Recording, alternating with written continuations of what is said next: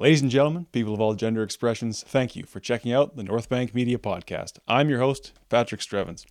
And it's that time again. We've clicked over into a new set of digits. This will be episode number 91.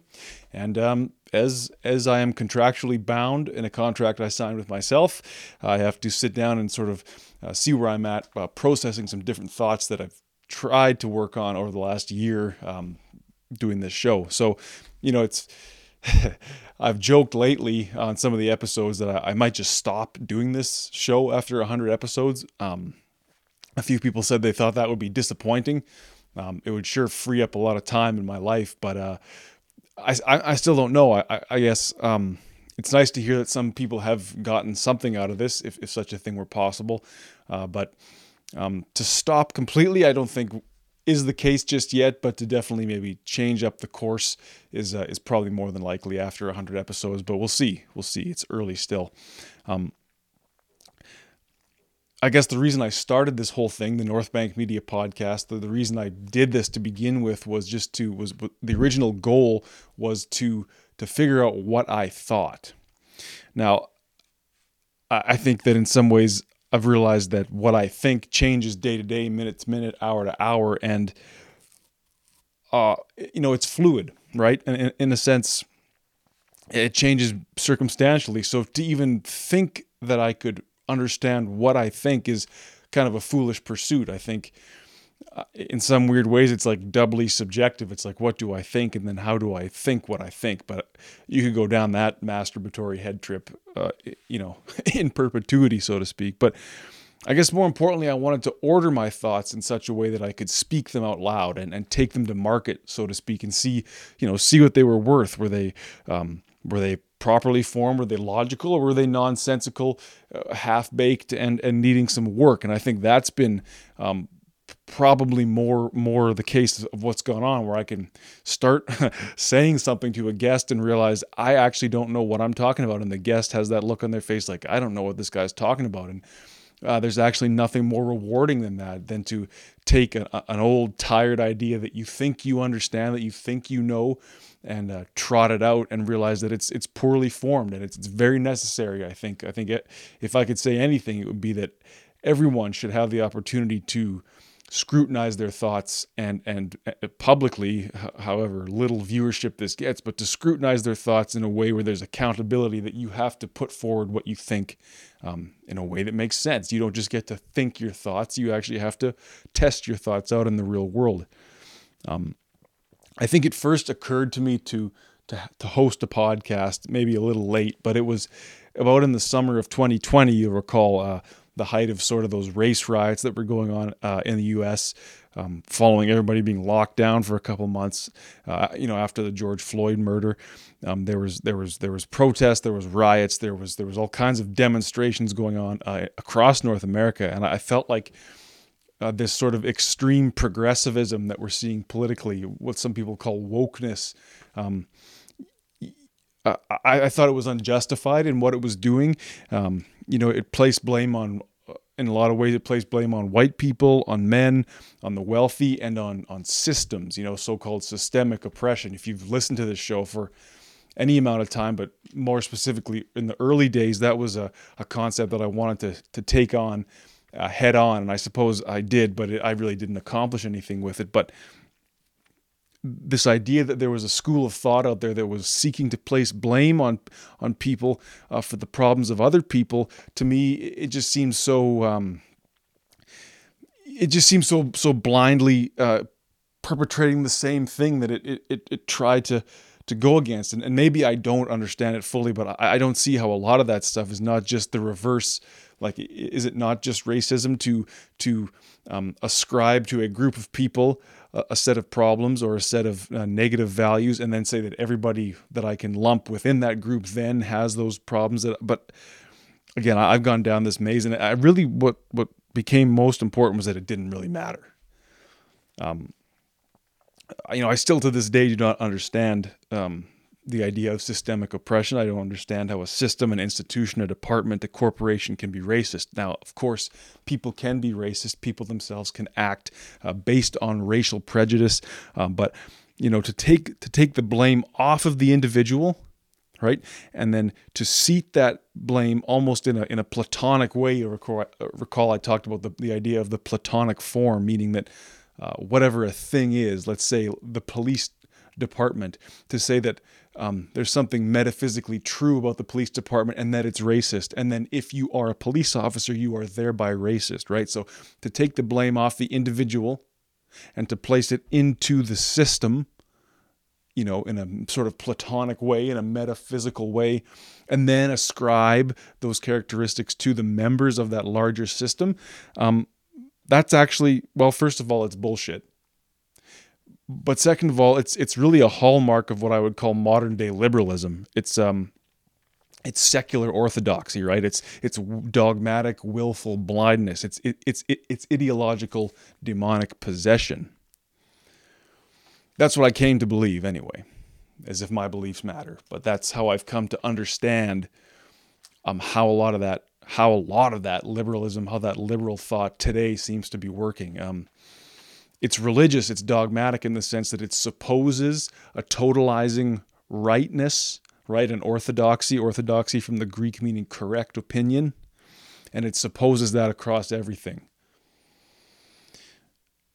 one of the most important things that I have learned doing this podcast, though, too, is that it's important not to straw man your opposition for the purposes of yourself appearing right or correct. So, I guess what I mean by that is is is I, am talking about a supposed liberalism, um, but you know that it, would be foolish of me to say that that's what that is, and that's how that's how it is, right? So, um, really none of this truly none of this matters but as a way of trying to make inroads on how i understand the world it's important not to just say that here's this monolithic thing called modern day liberalism that always does this and everybody who does that everybody who does any of that does all of it right? Like that's the same problem i just finished describing. So i guess truly what what what has stemmed from doing 90 or so episodes of this podcast is just to remember that um, you know, the depth and the plurality of the human experience, just as the depth and the sort of truly the depth of the universe and the depth of the, of, of, of humanity.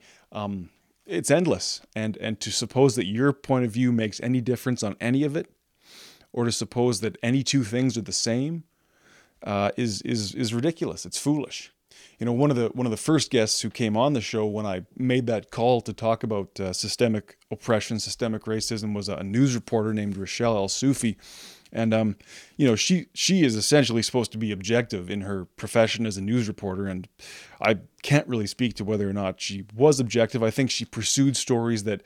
Um, that that that had the issue of racial bias, systemic prejudice, all those sorts of things. Um, you know that she pursued those stories how she chose to tell them and how the producers accepted them it was kind of secondary to me. I never truly really worked alongside her for any amount of time, but she said something so fundamentally important that I still think about this day. And I, I don't think she said it on the show. She said it uh, in a phone call we had before. She said, Well, I said, Well, what is systemic racism then? She says, Well, it means a lot of things to a lot of people. And now that idea, the idea that some concept some big idea could mean a lot of things, a lot of different things to a lot of people. Uh, truly is part of the fundamental ethic of this show. So you'll recall that right uh, before Rochelle came on the show was uh, the real true turning point of this show at large broadly was was the episode with Brittany Ohi and I think that you can scroll down the list and you can see that that, that episode is the first episode to have a title and and to me um, that that marked a real like I say a turning point, a sort of watershed moment for me personally. And I, I I don't know if I ever thanked her because it wasn't as though it wasn't as though my transformation as a thinker or as a person that occurred through that episode was um, by anything that she did positively but it was it was through the juxtaposition of how we looked at the world that I was able to better understand uh, a lot of things, a lot of things. So, you know, she she I would say, and I don't want to speak for her months later, but I would say she did a pretty good job of laying out the case for, or the case that you hear from a lot of progressives, a lot of the so-called woke. Um, you know that that things like the gender, um, they're they're you know gender is a social construct. You know um, that women are paid less than men. Um, that men have historically oppressed women. That whites have historically oppressed people across the world. Of course, there's there's probably things that are partially true in that argument, and a lot of the times it comes from a place of of compassion. A lot of the times, and I'm not saying this about anybody personally, a lot of the times that that woke progressivism comes um, alongside a personality I found of of low self control and a lot of sort of self hate. You know, so uh, a sort of projection onto the world, the same sort of um, I guess dissatisfaction with the self and again it's the same thing and that's what modern liberalism does as I've already said is that it it takes the responsibility off of the self and externalizes it um, I think what then was important was after running up against this sort of ideological argument right? Um, a, a, an argument that came down on me from a place of well this is orthodox this is true this is the objective um, rational truth of the universe as albert camus would, would call it. Um, let me tell you. And so i think when someone who who chooses to, to, to think freely or at least chooses to think just think without making as many judgments um, as i like to think that i do uh, I struggled for for a long, long time, like days and days after that conversation, trying to realize, trying to trying to figure out, well, how how is what she's saying? How can that be true, or how can I reconcile that? And so, what what came from that was the was basically this show's first solo rant, um, seventy some episodes ago, and that the the title of that episode was "So What." Because I was I was just so frustrated with all this liberal progressivism, all this sort of um, seeking to place blame on others, um, and all this unrest that in society at that time and still to this day, um, that the battle cry sort of became, well, so what? Obviously, things are shit. Obviously, the past and most of human history has been bloodshed and conflict. Well, so what? What are you going to do about it going forward? Right? So so the episode So What and the battle cry So What has since then also become part of the fund- fundamental ethic of this show. You know, it's it's it's so what? What are we going to do about all these problems that you seem to have identified external to you and seem to have a, some sort of understanding of, you know? And there was something else that was part of the fundamental ethic of this show that I already said and I can't I've already forgotten it. So, you know how full of shit I truly am.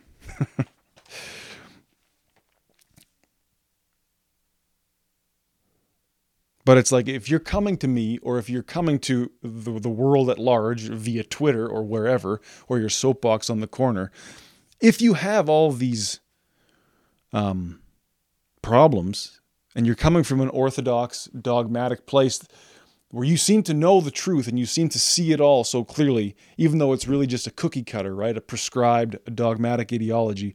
Come, come then with a solution, right? Like at least the soapbox preacher has a solution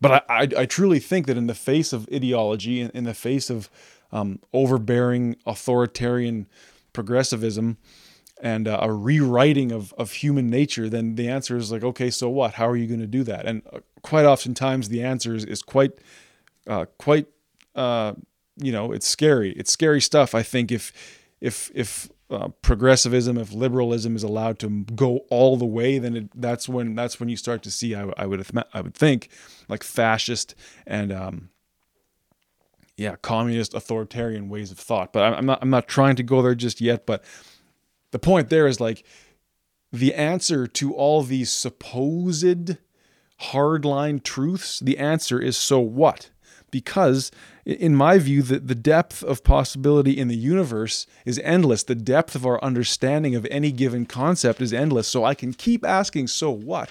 Until you spool it out to not a logical conclusion but until you spool it out and we completely flatten it and expose it to the light.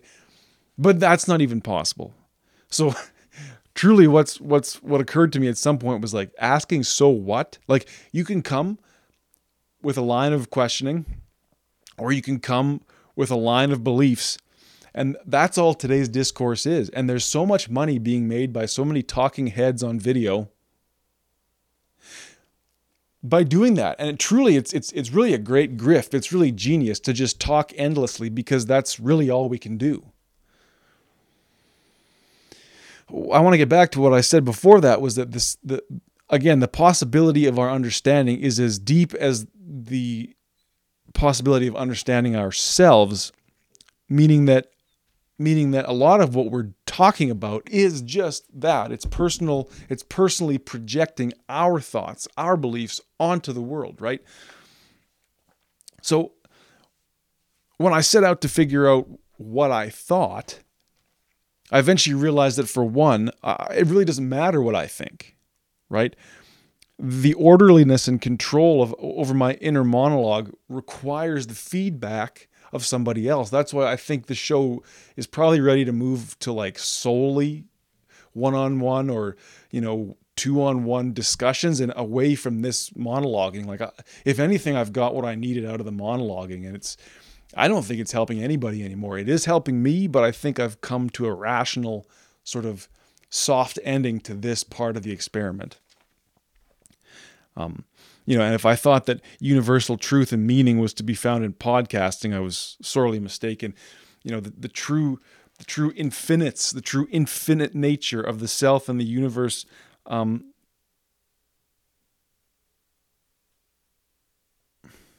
really just became more and more apparent. The more I talked, the more I thought, the more I listened, the more I realized there was more to say, more to hear, and more to do. So really, it's an it is an unending project, but I, just think it's more useful to undertake uh, alongside somebody else. Um, and that that means true too that the potential and the you know the potential and the yeah truly the potential for human dialogue is endless as well.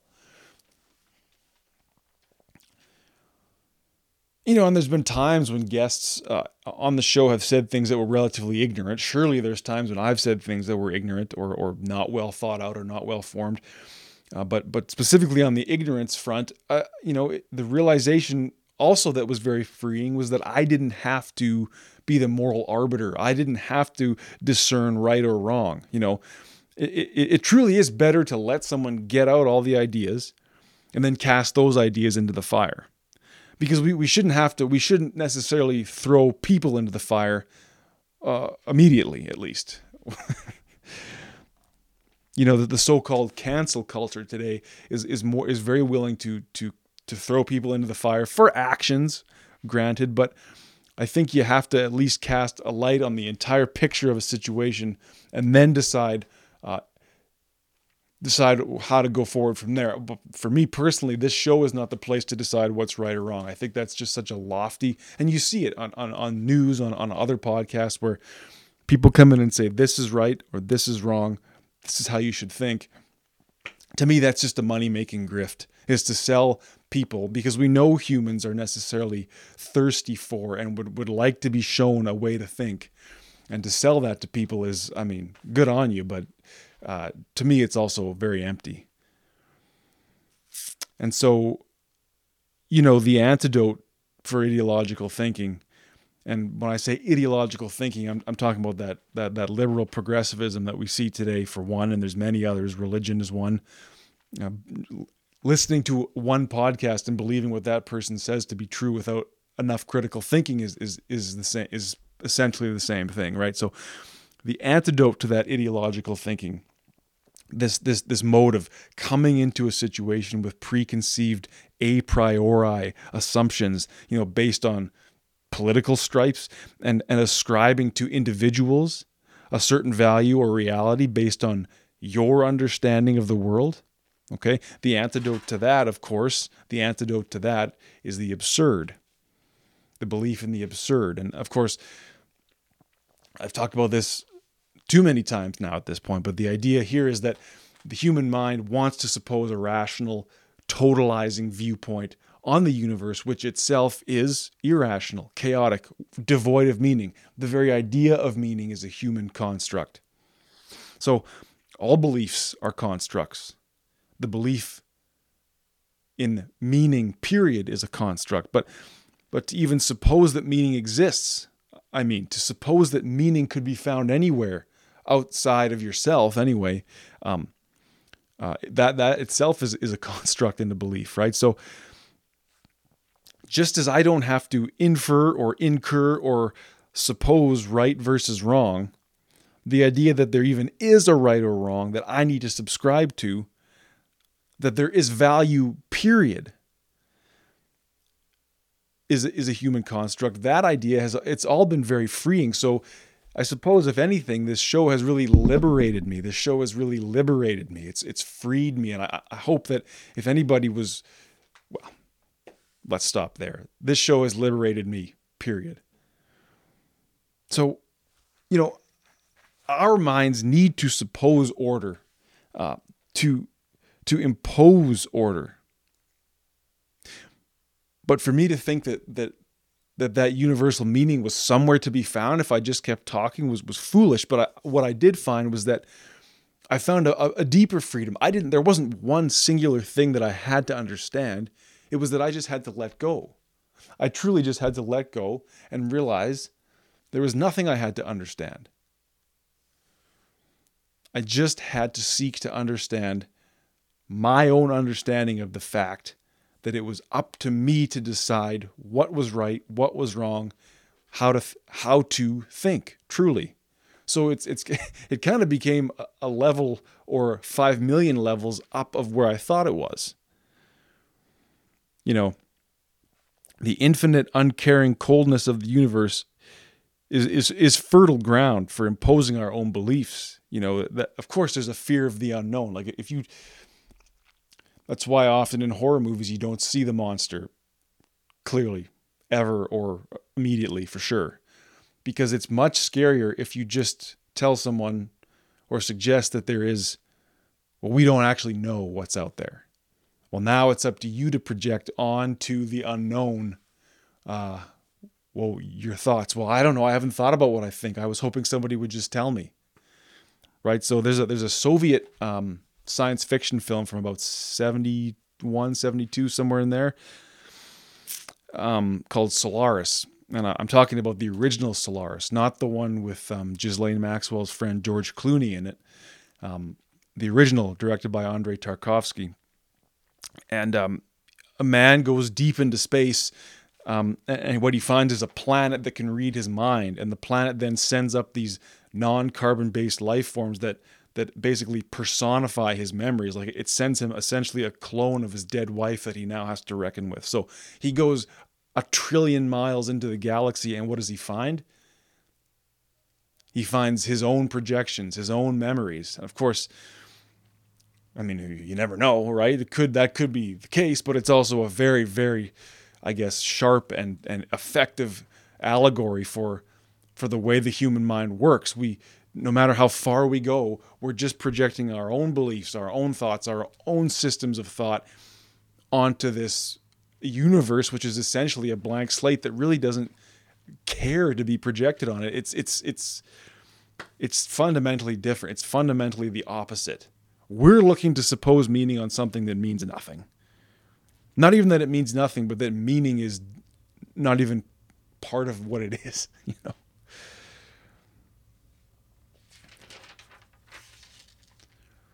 So I remember being just just completely apocalyptically annihilated, drunk uh, one day in August of this past this year, and being in my friend Doug's kitchen and just just like bent over saying objectivity is a lie. There's no such thing as objective truth. And I, I do believe that in some sense. So I'm not sure what he thought. I smoked all this tobacco and just told him what I thought. Good that we're still friends after all that. Because it's not the first time I'd done something like that to him. But so what arose from this distrust of objective truth was was later a distrust a distrust in knowledge of any kind, a, a distrust of that there could be knowledge of anything external to me. I really believe this, and I I tried to barf this out uh, on the last episode. Was that 81 on the riverbank there right before it snowed? Um, and you know, in some ways, that realization is almost more horrifying. Like, okay, fine, the universe is cold and uncaring and chaotic, and it's up to you to impose meaning and, and find out what's important in life. Yeah, not so bad. If that's the case, it's probably almost easier than having to live by some rational uh, code that's been imposed upon me. But Okay, but now if now if I'm coming to the realization that to know anything, to even okay, I can't know what's going on external to me. I can't know what's going on out in the in the universe broadly. I see things, I see things that go on in government, I see things that go on in society, I see things that go on in my own goddamn house that I don't understand. I see things that happen between family members that I don't understand. So it's up to me to understand, okay, this is how I look at the world, so I'm going to use this as a sort of dialectic or a sort of um, means of understanding. But now we're saying, well, even that knowledge that I'm working with exists only inside me. And only I can understand it. I couldn't even explain it to somebody.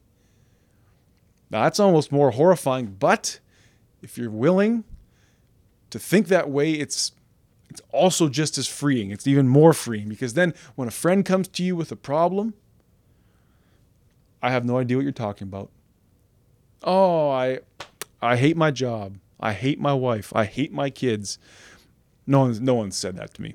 I mean, we all hate our job at some point, but I, you get what I'm saying.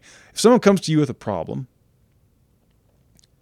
I procrastinate. You know, I can't I can't advance in the in my in my industry that I work in. I just I can't figure this out. I, I can't how do I start my own business? Whatever the problem is, truly I can't even help you. I cannot help you. I cannot help you solve your problems. Now, that as horrifying as it may be, was also very freeing to realize. It may be bleak to think of at first, but what I what I what I believe is that the as I said, the infinite of the self means that all of our existence, our memories, our lived experiences have the have the weight of our singular perspective and the weight of each successive lived moment behind it. You see what I'm saying? Is like, I cannot know what it's like to be you. Of course, there's there's this old philosophical. It's not that old, but that philosophical uh, essay called "What's It Like to Be a Bat?" Because we know bats um, can't see visually very well, but they use and they use essentially what sonar echolocation. They make a sound, it bounces back, and they can tell where where the obstacles are or where the food is you have no idea what that would be like to live that way, to experience that in your consciousness. But to think that you could, but okay, I don't know what it's like to be a bat, but I know what it's like to be you is equally is equally ridiculous. I do not know what it's like to be you. Right? So, and I've said this in the last episode, but I think I need to make the point again. Talking to my friend AJ, and she said, you know, the answer to life then is a question, right? You cannot understand. I can't understand you. I can barely understand myself. But I can keep asking you questions until we deepen the understanding. Or I can, if you come to me with an issue, I can just keep questioning it until you gain a better understanding of whatever's going on inside you. I would think. That may be all we have to offer one another is questions. So I, I think it's a blind faith in, in even not in the truth, but in the existence of truth. A blind faith in the existence of value and right or wrong, moral hierarchy. And I, I believe it's that that's driving the West into a, into a pretty unfortunate place, but it is also paradoxical, right? The plurality, in fact, the infinite number of perspectives and the inability to accept, I guess, what I'm arguing for, the inability to accept moral relativism forces us to believe it forces us to believe that what we believe is right in any context other than our own mind. That is the war that's being waged today in the West and maybe always, but I'm not sure. It's this it's this it's this refusal to accept moral relativism and this this refusal to believe that there it's this refusal to just stop trying to impose your beliefs on anybody else right? It is a war about belief. So, as governments in the West become more authoritarian, and they are, this trickles down, I think, into a into a social authoritarianism where where war is being waged over what we believe. We see governments imposing restrictions upon us. I'm not just talking about the pandemic, but generally, we've consented to be governed centuries and centuries ago. That sort of control that that that sort of behavior of control trickles into the populace and, and everybody seeks to control others right because and truly, a lot of the time, you, you have folks with poor self control. I myself have been there and am there. I can't control what I do. So there's a, an externalized hate. There's an externalized seek to, you know, um, desire to control. And sometimes it filters back in with behavioral or, or drug addiction, substance addiction. Other people seek to control. You see them being tyrannical at work. You see them being abusive to a loved one. Because we've gotten ourselves into an arrangement where we're told how to think, we're told what to believe, and the, the conflict there is that you know, on some level, all humans know that it is up to them, I think, to, to make decisions about what works. It's that taking on the personal responsibility of ordering your world that makes sense, but stopping there and not forcing it upon others. Don't be so egotistical as to think that whatever works for you would then work for anybody else you know, obviously we saw that going through COVID 19. We're seeing it now the way the media and the government and, and progressives are handling climate alarmism, climate change alarmism, which, in my understanding, is largely unfounded. Of course, of course, there's, well, I'm not going to say, of course, anything. I think climate alarmism, I've said this before, will be the next sort of great political uh, conflict, the next war of belief. Um, of our time. Um, even look in the United States of America, the way the media handled the Kyle Rittenhouse case versus the Darrell Brooks case. Okay, I don't need to go into that. If you don't know what it means, you should look it up. The way we're being told what to think, and the way a system of belief, the way ideology is being used to control, um, used to control the population, quite quite literally. Or in Canada, even our, our Prime Minister Justin Trudeau, he appointed two new cabinet posts Crown Indigenous Relations and Indigenous Services. So there's there's two pretty high paying jobs for some, as George Carlin would say, smug, uh, well fed. I don't know if these are white people, but smug and well fed bureaucrats. And yet there's still 30 reserves across Canada with boil water advisories. So so Trudeau, um, you know Justin Trudeau at the climate conference in in Glasgow recently. Um, while Iqaluit was under a two month long boil water advisory. Iqaluit, is that not a major capital city in Canada? Couldn't drink the tap water there? That's what that's what we would call triage culture, right? Picking one or the other. What's more important? Well, obviously, my international reputation as a progressive leader who stands on the stage and talks about um, doing our best to stamp down industry and combat climate change while there's people in my own country back at home who can't drink the water.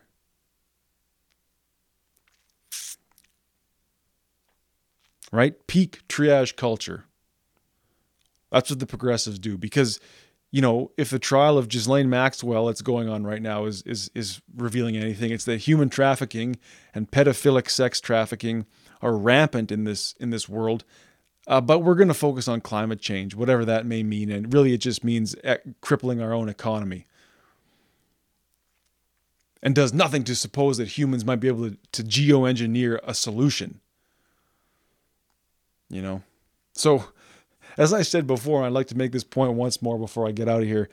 Um, there are talking heads on all sides of the spectrum um, that make a lot of money um, either perpetuating the lies and the mainstream narrative of the media, which is really just government propaganda at this point. And there are still the people, the, the let's say controlled opposition. You might say someone like Alex Jones or Dave Rubin or any of those ideological dark web guys. They make just as much money doing the exact same thing, perpetuating a way to think. And the grift is endless because the government's not going anywhere. The lies and deceit aren't going anywhere. The population control and the, you know, all these prepackaged ways for you to think are available. Okay, so it's endless, truly. Politics, talking heads on TV, all that shit is truly endless. And really, it just sucks the soul out of a person because it, it takes away their right to think for themselves. So, talking heads on video really are not a part of the solution. Only insofar, perhaps, as they could motivate people to think for themselves. I'll say it once more. Talking heads on video are definitely no part of the solution. And on that note, I'll leave it there.